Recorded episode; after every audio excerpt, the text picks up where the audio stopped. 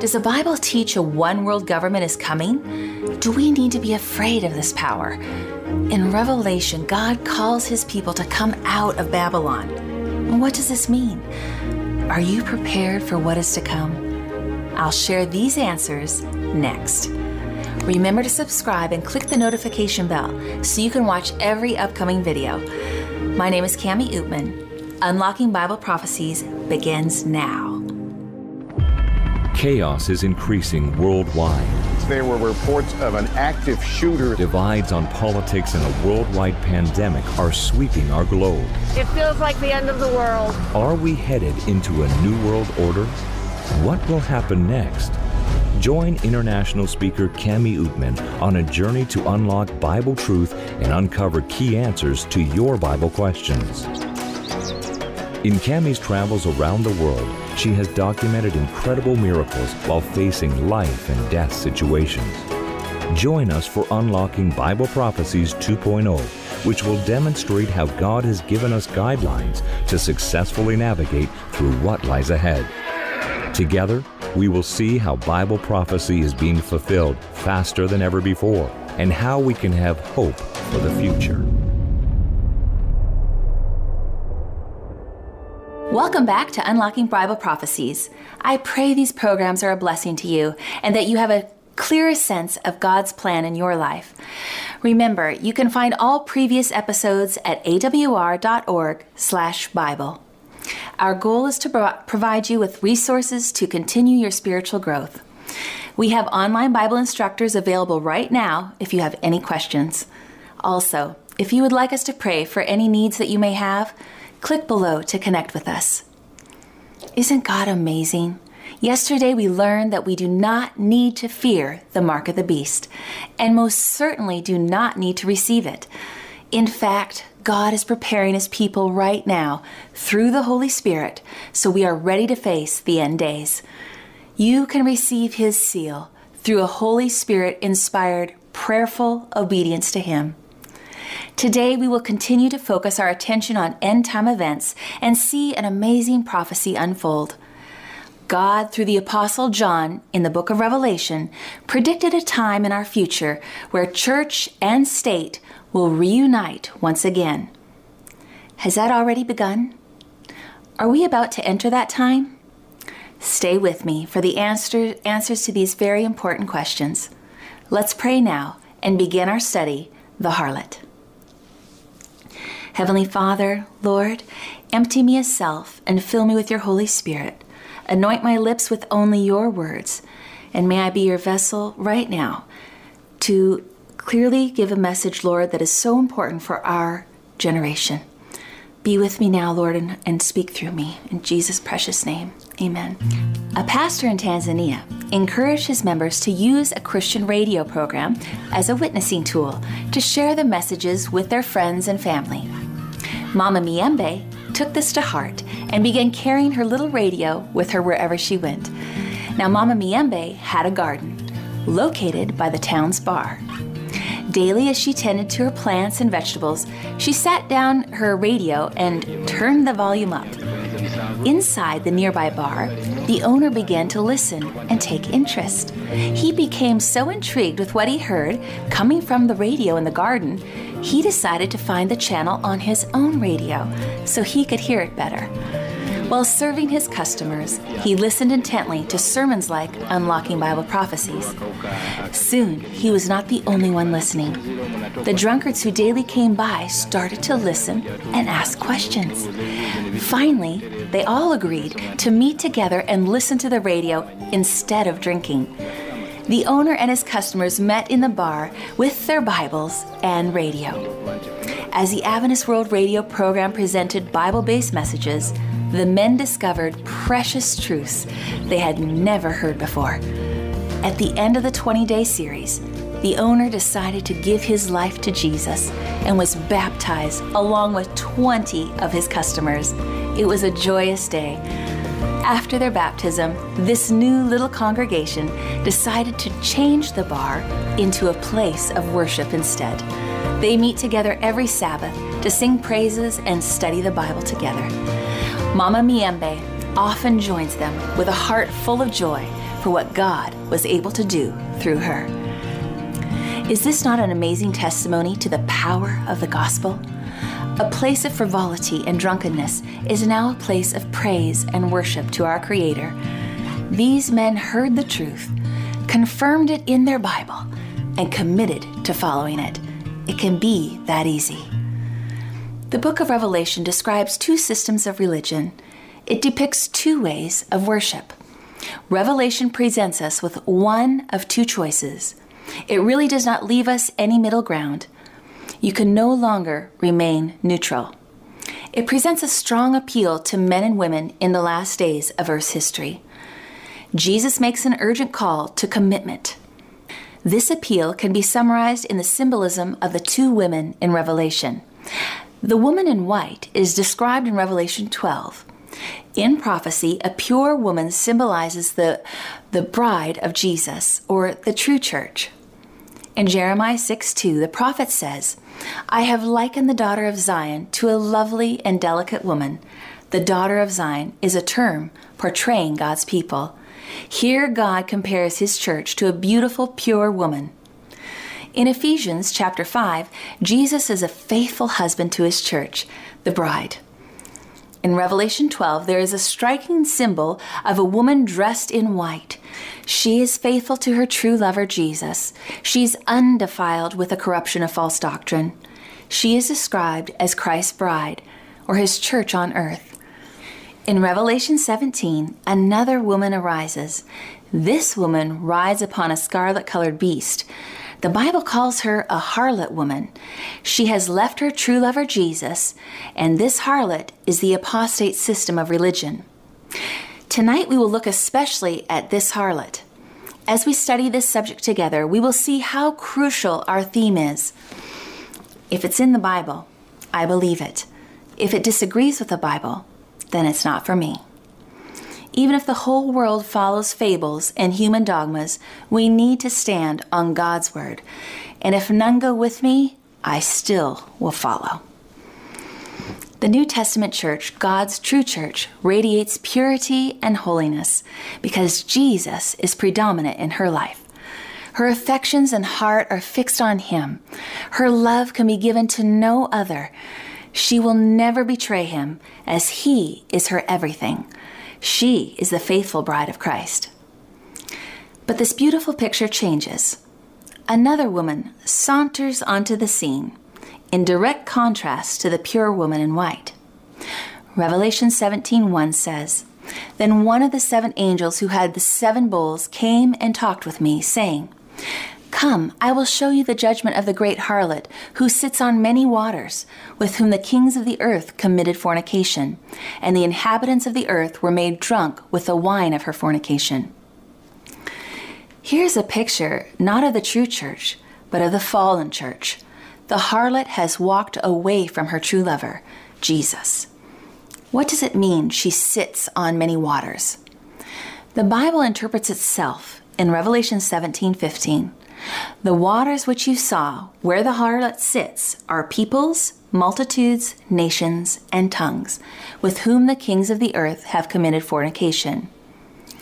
Well, what is fornication? It is an illicit, adulterous union. In the fallen church system, the church is united with the state. In the true church system, the church is united with Jesus. The fallen church looks to the kings and the political leaders of the earth for power. And when the church leaves its true lover Christ, it instead has to look for power from a secular source, as it is no longer connected to Jesus. This church looks for power from the kings of the earth or the state authorities. This adulterous woman catches the attention of the masses she knows how to seduce new lovers, draped in her purple and scarlet red, dripping in jewels and sitting upon a scarlet colored beast. This fallen church gets her power from the state as she influences the governing bodies to support her false teachings. She passes around her wine cup of false doctrine. This world becomes intoxicated with error. Millions drink of the wine of Babylon and are deceived. Revelation 17, verse 3 So he carried me away in the Spirit into the wilderness, and I saw a woman sitting on a scarlet beast, which was full of names of blasphemy, having seven heads and ten horns. This false system of religion is in opposition to God. This is Satan's counterfeit. God is painting a vivid picture of warning when he assigns kings and kingdoms to beasts in prophecy. He's saying, Heads up, everybody, pay attention. These beasts fall into the harlot's traps, from which she then derives her power to influence kings and govern laws for her own agenda and corruption. The harlot binds an illicit union between church and state. On page 593 of the Jamieson, Fausset, and Brown commentary, uh, Volume 4, Philippians to Revelation, these Protestant authors make a remarkable statement on Revelation 17. State and church are precious gifts of God, but the state, being desecrated, becomes beast like. The church, apostatizing, becomes the harlot. Revelation 17:4 says, "The woman or fallen church was arrayed in purple and scarlet and adorned with gold and precious stones and pearls." Let's think about this. Do you know of a religious system whose priests wear purple and scarlet? Yes. Frequently, cardinals wear scarlet, and these priests wear red on Good Friday and Palm Sunday, Pentecost, and purple on Advent, Lent, and at funerals. The official clothing worn by the Pope is richer in gold and jewelry than any earthly crown. The papal's tiara's value is beyond comprehension. Riches are lavished on the icons of Catholicism. Golds, pearls, and precious stones deck the statues of saints and Catholic buildings worldwide. Now, I'd like to pause right here. It is important for me to personally tell you that the topic we are talking about tonight is a sensitive one, and the information shared is not intended to accuse individuals, but show prophecy fulfilling.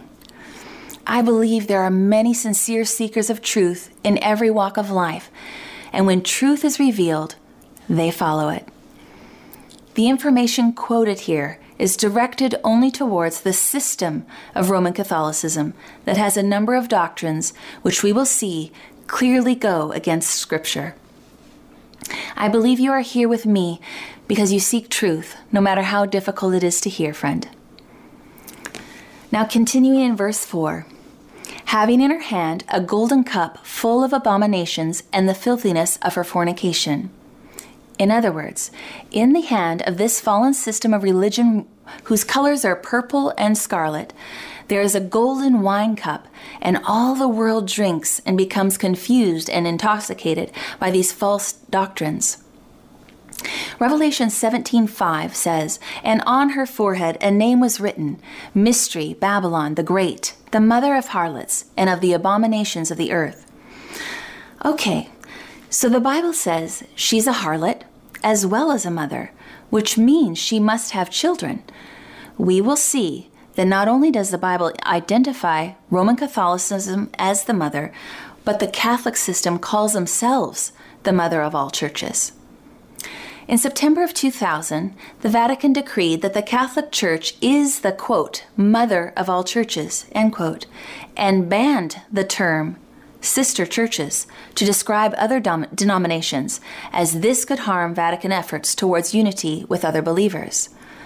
Hmm, not sisters, but daughters.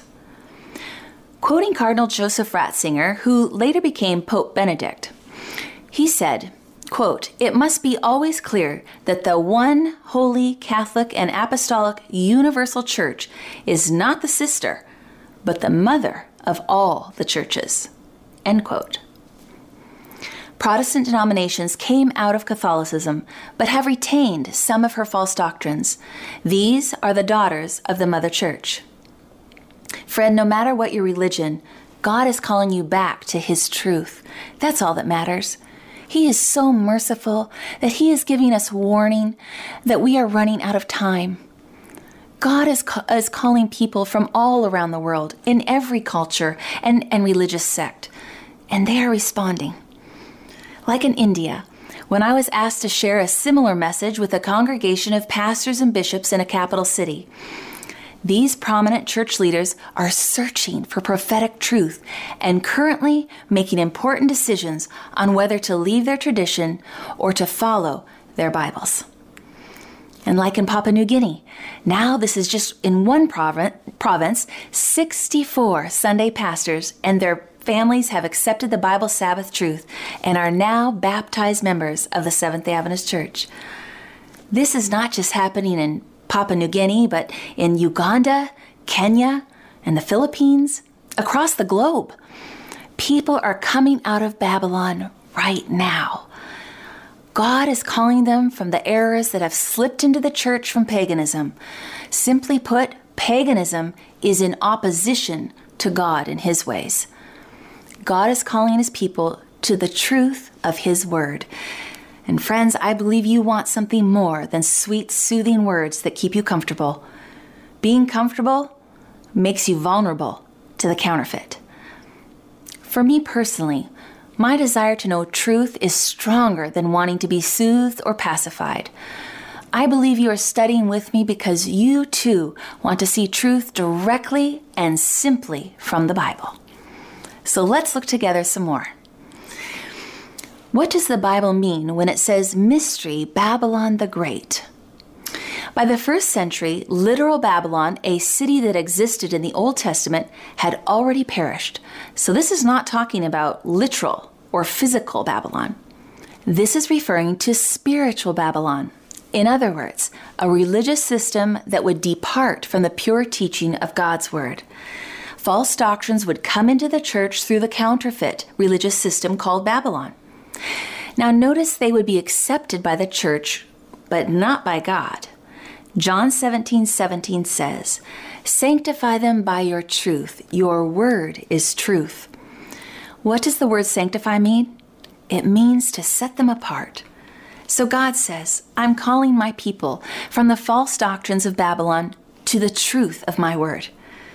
In the Old Testament, right after the flood, humans devised a plan to outright defy God.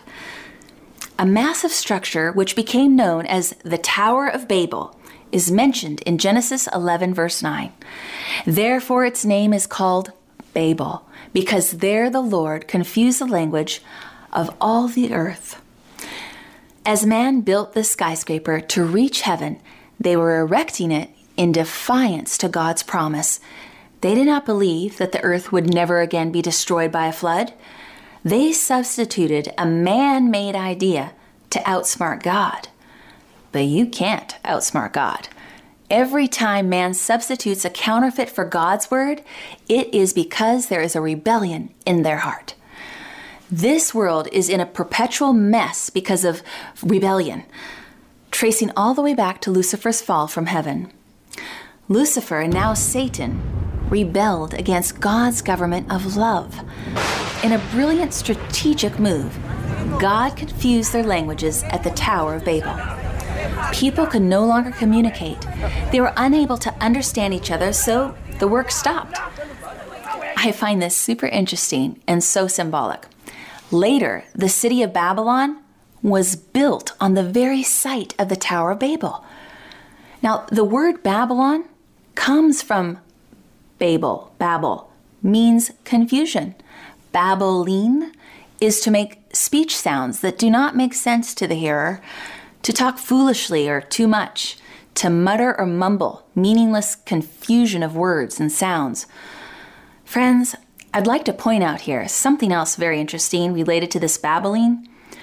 Serious instruction is given by Jesus in Matthew 6 7. When you pray, do not use vain repetitions like mantras or babbling like heathen pagans do, for they think they will be heard because of their many words. So, in the matters of religion, when a church accepts man's ideas rather than God's instruction, it becomes muddled and confusing. It becomes man's confusing ideas, babbling man's tradition. And when a church babbles in confusion, it loses all of its God given power. In contrast, when a church clearly preaches God's straight, simple truth, It is not babbling, it is proclaiming. And there is a huge difference between proclaiming truth and babbling tradition. The Bible says in Daniel 4:30, the king spoke saying, "Is not this great Babylon that I have built for a royal dwelling by my mighty power and for the honor of my majesty?" Spiritual Babylon represents a man-made religion established by men, based on human teachings, established on human ideas. There is a form of man made religion that is built by clever, brilliant human religious leaders that stands in opposition to the power of the gospel and the true church that Jesus built. Jesus is calling us from all human systems of worship. He is directing us back to the Bible, back to being loyal to Scripture. He's steering us to faithfulness to His Word. The Church of Jesus is not a man made institution because it was built by Jesus Himself. In Colossians 1:18 it says, "And he is the head of the body, the church, who is the beginning that in all things he may have the preeminence." Jesus is number 1 in the true church and maintains preeminence. Christ in heaven is the only head of the church. Earthly Babylon in the Old Testament had an earthly head. When a Babylonian king spoke, it was law. King Nebuchadnezzar sat in his temple on his royal throne and ruled as a god. His commands were supposedly the voice of God. Jesus is warning us to look out for a system that would rise called spiritual Babylon, who would have a spiritual leader claiming to speak as God. A mere mortal claims to speak in the place of God? Spiritual Babylon would have a leader who professes that his word has the authority and power when speaking from his throne, as if he's the very God of heaven. The first identifying feature of spiritual Babylon is that it has an earthly head who speaks for God in place of God. 2 Thessalonians 2 4. He opposes, who opposes and exalts himself above all that is called God or that is worshipped, so that he sits as God in the temple of God, showing himself that he is God. Isaiah 37 16. O Lord of hosts, God of Israel, the one who dwells between the cherubim, you are God, you alone. Now, truly, this is the ultimate act of blasphemy to sit yourself enthroned between two golden cherubim, dressed in white linen like God? Even in the time of the apostles, Paul saw errors creeping into the church that would prepare the way for the development of the papacy. Heathen customs found their way into the church and stayed. The apostle Paul warns his brethren that for the mystery of lawlessness is already at work in 2 Thessalonians 2 7. But there is a second thing about this Babylonian system of religion. Babylon was a center of image worship through all of the Old Testament. To have a deeper understanding of Revelation 17's Mystery Babylon the Great, let's gather insight from Old Testament Babylon. Image worship thrived in Babylon, whereas Christ invites us to come directly to Him. Directly. We do not need anything between us. No, like images, priests, or saints. There is no need to come to Jesus through intercessors. He loves you so much that he wants you close to him. Nothing needs to come in between you and your Savior. Exodus 20, verses 4 and 5.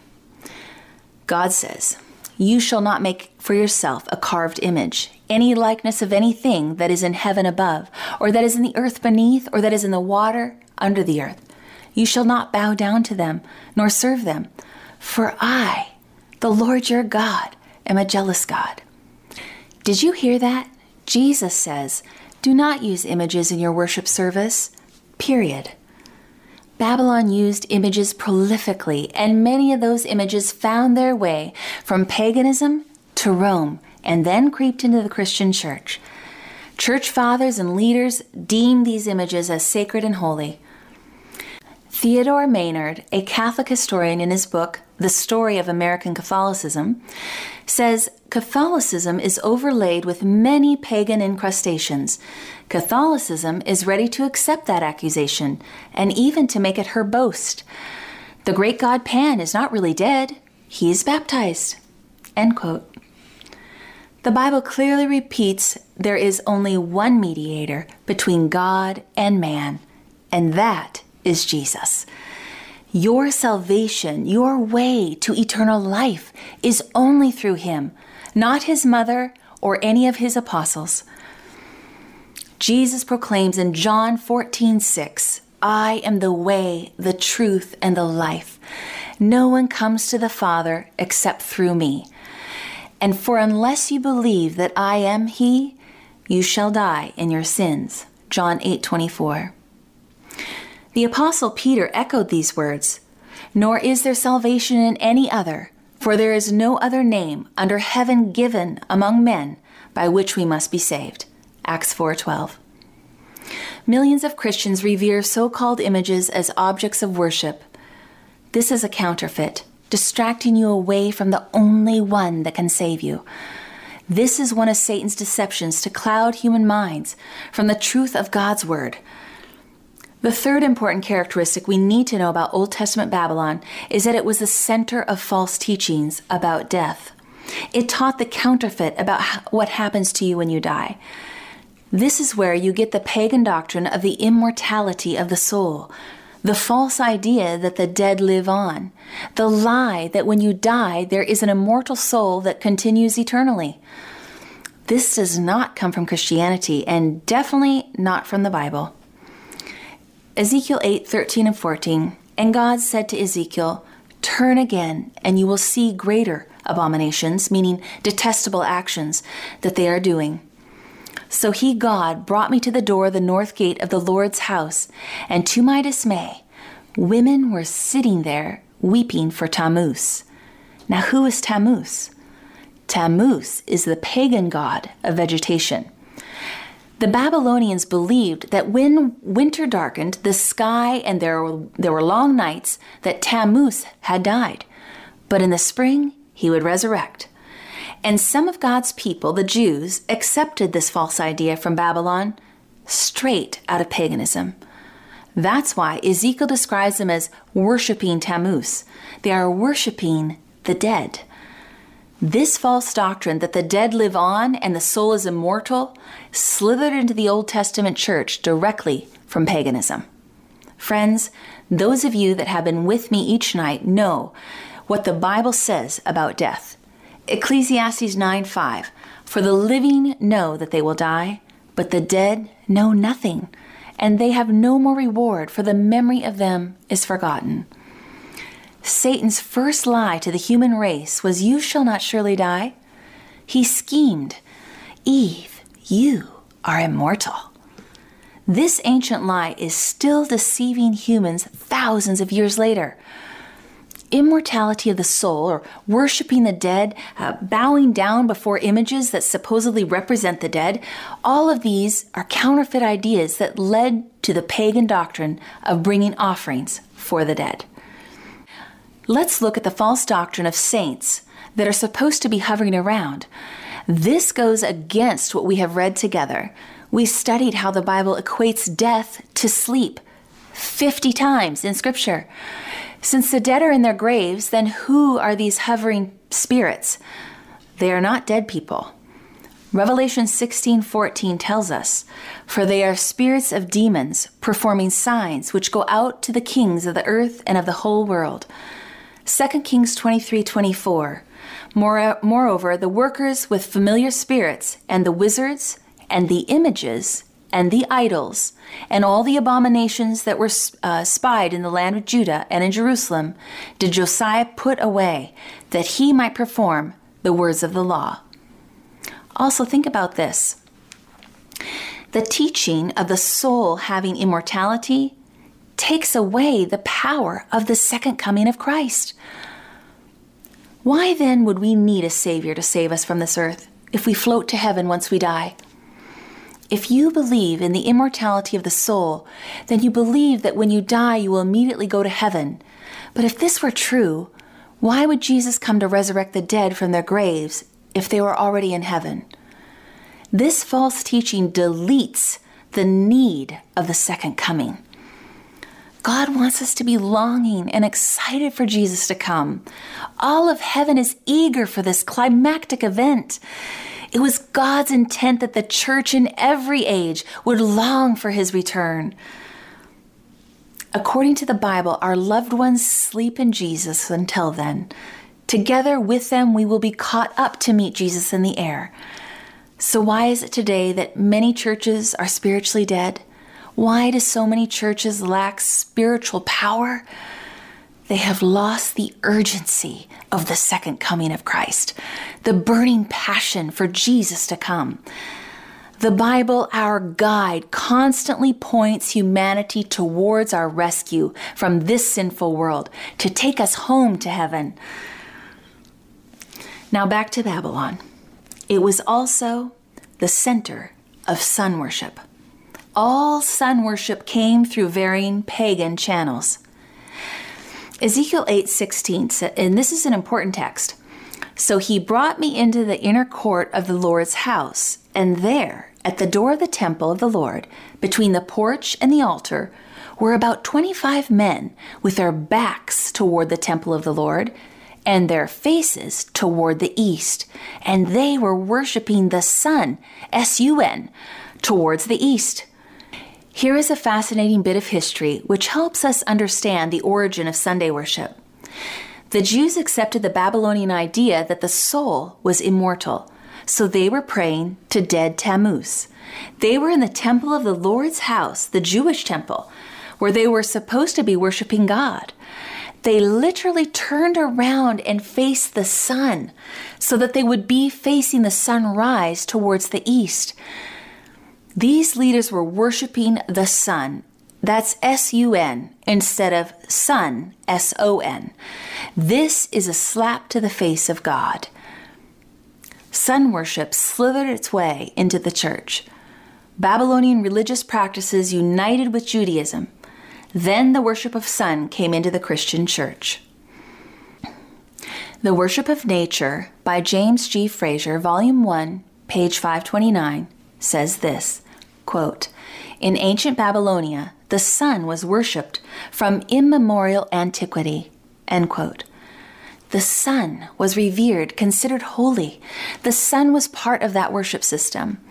This was Satan's attack early on in the Christian church. The history book, The Two Babylons, by Dr. Alexander Hislop, page 105 says this quote, To conciliate the pagans to nominal Christianity, Rome, pursuing its usual policy, took measures to get the Christian and pagan festivals to amalgamate and to get paganism and Christianity, now far sunk in idolatry, in this as in so many other things, to shake hands. End quote. So Christianity and paganism shook hands.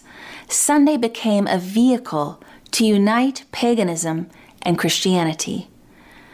Do you see what God is saying in Revelation 17? He's saying that many false doctrines would come into the church. He's warning that the great mother church drifted away from the truth of Scripture.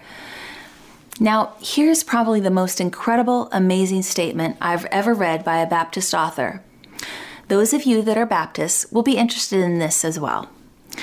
The author of the Baptist Manual was Dr. Edward T. Hiscox. He made this interesting statement in 1893 to hundreds of Baptist ministers. He was explaining about how Sunday came into the church.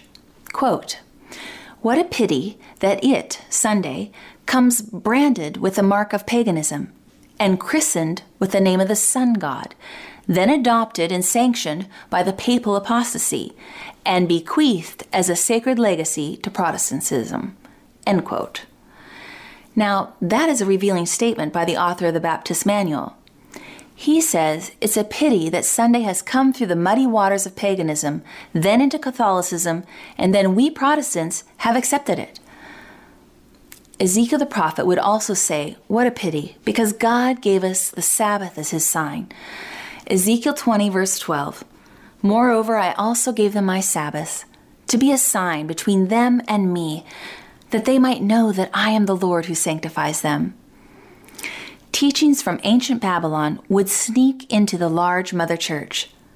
Protestant churches would leave the mother church, and God would raise up great men, the Protestant reformers. But they would retain errors from the mother church, like the immortality of the soul and Sunday worship. Many of them loved Jesus, of course, but we are living in the last days, friends. Truth is truth and must be followed. God is unlocking Bible prophecies to everyone the Baptists, Catholics, Methodists, Episcopalians, Pentecostals, Evangelicals, everyone who loves Jesus and wants to follow His truth. You may be learning new things from God's Word. As you learn these new teachings, you identify it as truth. There is something in your heart that responds. This is truth. These are things I always wondered about, that I've, have always troubled my mind, and now I've read them for myself. This makes me think of a married couple in Papua New Guinea, Helen and Simon. They were both Sunday church pastors that became increasingly uncomfortable with texts in the Bible about the Sabbath. And while Helen was preaching, she would intentionally skip over any text that referred to the Sabbath. One Sunday, while she was delivering her message at church, again, she had to avoid one of those texts. She knew right then and there she needed to do a deeper study. On the way home, she and her husband prayed that if God would lead them to His truth, they would follow it. Friends, this prayer is a, is a prayer that God will always answer. God revealed His truth to them in the fourth commandment. In response, they accepted the beautiful seventh day Sabbath. And now Helen and Simon are preparing to be baptized and join the Seventh day Adventist Church. They, with their seven children, are so committed to sharing this truth that they have even torn down their own house to build a church on their property. Amazing. Now, in the days of Ezekiel, when error slipped in among the people of God, God cried out, as he would today, in Ezekiel 22 26, Her priests have violated my law and profaned my holy things. They have not distinguished themselves between the holy and unholy, nor have they made known the differences between the unclean and the clean. And they have hidden their eyes from my Sabbaths, so that I am profaned among them.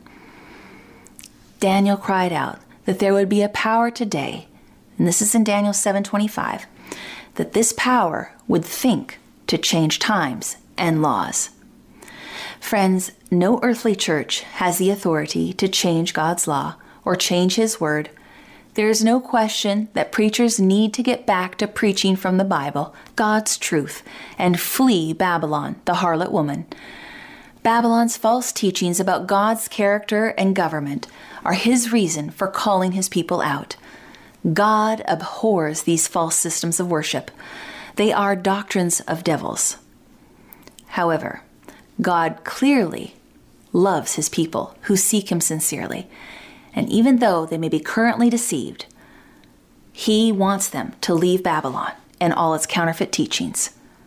Proverbs 16:25 There is a way that seems right to a man, but its end is the way of death. Ignorance is no excuse for error or sin when there is every opportunity, friend, right now to know the will of God. He has given us His Word that we may become acquainted with His teachings and know for ourselves what He requires of us. When the lawyer came to Jesus and asked, What shall I do to inherit eternal life? the Savior referred him to the Scriptures, saying, What is written in the law? It is not enough to have good intentions. It is not enough to do what you think is right or what the minister tells you is right. Your soul's salvation is at stake, and you should search the scriptures for yourself. Because for every Bible truth, Satan has his popular counterfeit. So you need to know your Bible for yourself. Think of it this way if you smelled smoke coming from outside and you ran outside to see your neighbor's house is on fire, you would, at the very least, call out to them, Fire, get out! Run! Wouldn't you? Friend, if your church teaches that God's Ten Commandments are no longer binding, that God's moral law, which reflects His character, was somehow done away with and no longer applies to us now? Run. Run to the Bible. Jesus pleads in the New Testament, John 14, 15, if you love me, keep my commandments. Friends, that's New Testament. If your church teaches Sunday sacredness, first day worship, in the place of God's seventh day Sabbath, run. Run to the Bible. This change in God's law is fully admitted by the Catholic Church as their prerogative, not God's. For I am the Lord, I do not change. Malachi 3 6. And if your church teaches that you have a second chance to be saved after Jesus comes, run, friend. We have seen repeatedly in Scripture together that Jesus brings his reward at his second coming for each person. Jesus compares it to the time of Noah, when the door of the ark was sealed shut. There is no second chance. Your opportunity is now. You are not guaranteed tomorrow, especially with our world in such a riotous uprise. Take care of what matters most your salvation through Jesus. And friend, if your church teaches the secret rapture, run to the Bible. Together we have read that every eye shall see him coming in the clouds, with the brightness of his angels, with a shout and loud trumpets. This is a noisy, brilliant, worldwide, climactic, momentous event. Jesus' second coming is anything but secret. If your church teaches eternal torment, with sinners burning now and forevermore, then run. Run to your Bible. We studied the scriptures and saw with our own eyes that hell is not burning somewhere. The fire will consume the wicked completely, and then it will go out. Hellfire is eternal only in its effects, not in its duration. Friend, if your church teaches the immortality of the soul, then you must run. We all sin and come short of the glory of God. The Bible confirms that the soul that sins, it shall die. Scripture clearly says, the dead know not anything. Ecclesiastes 9 5. Only God has immortality right now. A big danger is this a man reads the Bible, and it says clearly to him that the wicked are turned to ashes and put out of existence in the fire of hell. But since he has been taught eternal torment by his church, he assumes it is true and surmises that he is un- unable to understand the plain word of Scripture. So he abandons his Bible study, thinking it is too deep and complicated for him. That the truth is that the truth is is that he understood God's plain word correctly, but had been taught falsely. Matthew 7 13 and 15. Enter by the narrow gate, for wide is the gate and broad is the way that leads to destruction, and there are many who go in by it, because narrow is the gate and difficult is the way which leads to life, and there are few who find it. Remember, friends, there were only eight people who stepped into the ark in Noah's day and were saved. Only eight out of the world at that time. This text tells us it will not be the majority of people that will choose to be ready when Jesus comes. Matthew 7:15, Jesus warns us, "Beware of false prophets who come to you in sheep's clothing, but inwardly they are ravenous wolves." Yikes. Ezekiel 22:25, the conspiracy of her prophets in her midst is like a roaring lion tearing the prey. They have devoured people. They have taken treasure and precious things. They have made many widows in her midst. Friends, beware of false teachers. The teachings of men anchor people to falsehood and prevent them from looking for truth because they are certain that they already possess it. Jesus refused to accept tradition or the doctrines of men because such teachings undermine his truth. In Matthew 15, 3, 6 through 9, says, Why do you also transgress the commandment of God by your tradition? You have made the commandment of God of none effect by your tradition. Hypocrites. That's a strong word coming from Jesus.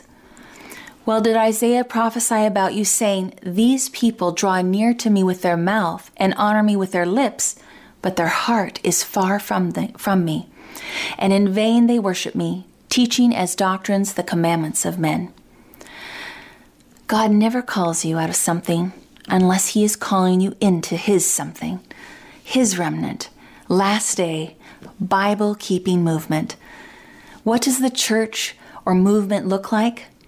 We will study the remnant tomorrow night. Jesus is beckoning, Come back to me, my simple truth. If your desire is to not stay in a fallen church, Jesus will give you the courage and strength to come out of Babylon and to take a stand on Bible truth alone.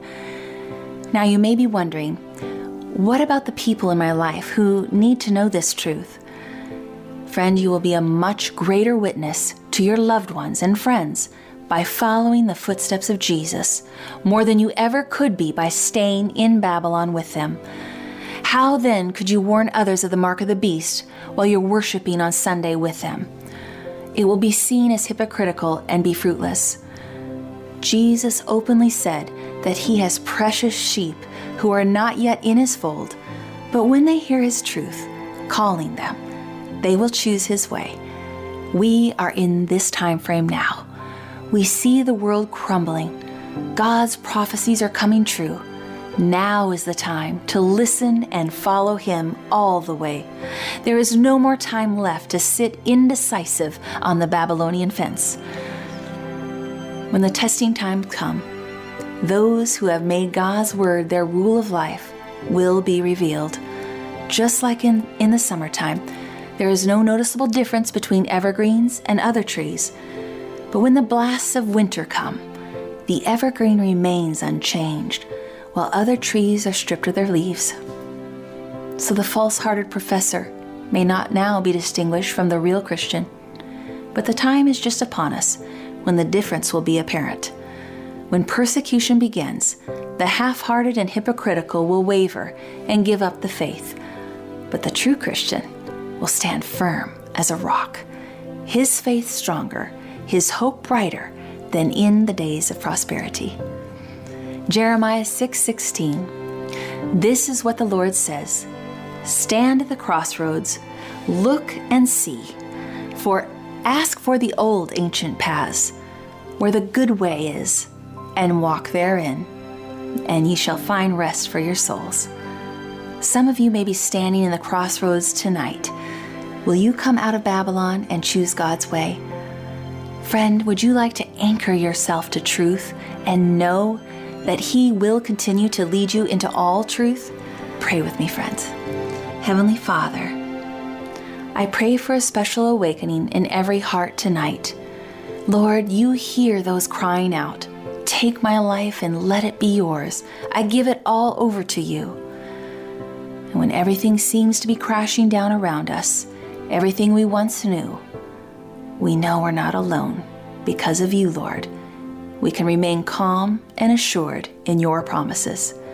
You have always been faithful to us. Lord, help me run to your Bible for every answer.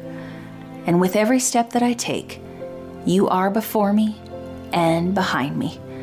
And in every fear that I face, I know that I am safe under your wings. You are calling me out of confusion and into a freedom that only comes from you. You gave your life to give me mine. In you, I find my worth and my identity. I pray these things in all my heart. In Jesus' precious name, amen. Friend, is the Holy Spirit working on your heart right now? Are you thinking to yourself, I see it in the Bible, but how am I going to live it?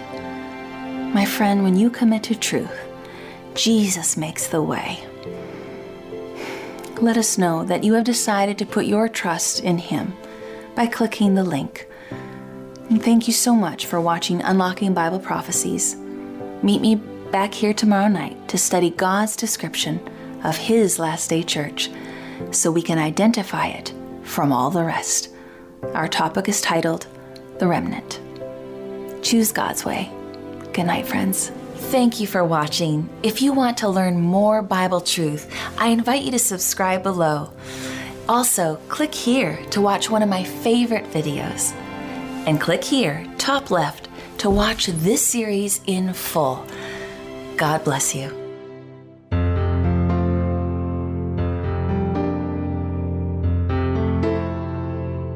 I hope you have enjoyed listening to the end time prophetic events. Whether you've never before opened a Bible or have been studying it all your life, you'll gain new insights from this series. By looking at Revelation and Daniel, as well as other books of the Bible, you'll find that the Bible itself clearly unlocks the mysteries of Bible prophecies. This will transform what may feel like a confusing book into something clear and understandable. If you want to learn more Bible truth, or ask a Bible question, or perhaps find freedom, healing, and hope in Jesus, please give us a call. Our WhatsApp number is plus one two four zero two two two zero seven seven seven. We are certain that you'll gain a deeper understanding of Jesus' love for you and emerge with an even closer relationship with Him. For more information, visit us on the web at bible.awr.org or send us an email at bible at awr.org. ওগো শান্তিদাতা দয়াল প্রভু এসো না এসো দয়াময় ওগো শান্তিদাতা দয়াল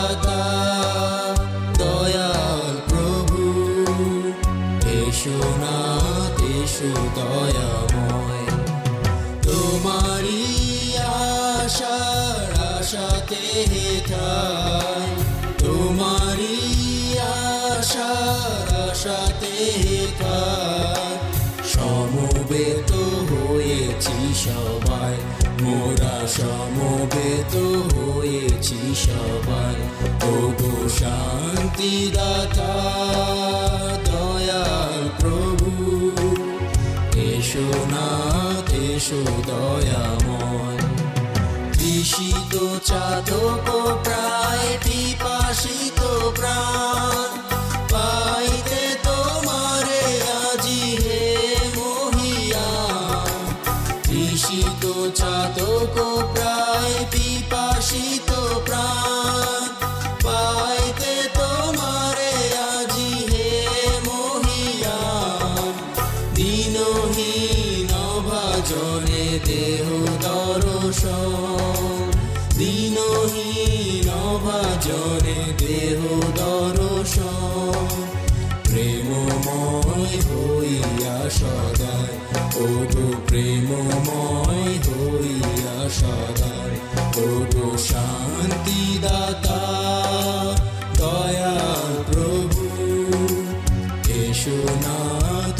দয়াময়।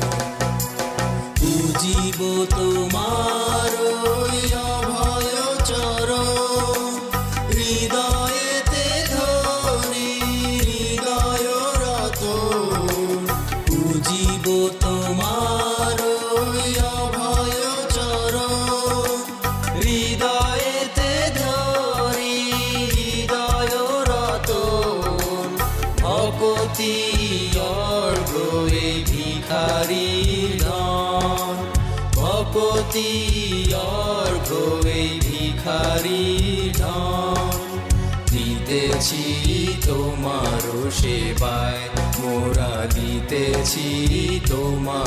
সেবায় ওগো শান্তি দাদা দয়াল প্রভু।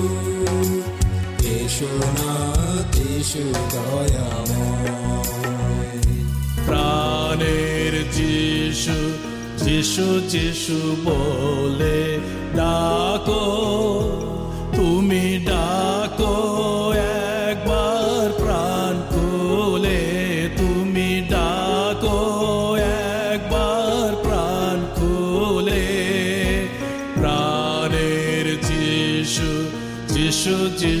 Oh.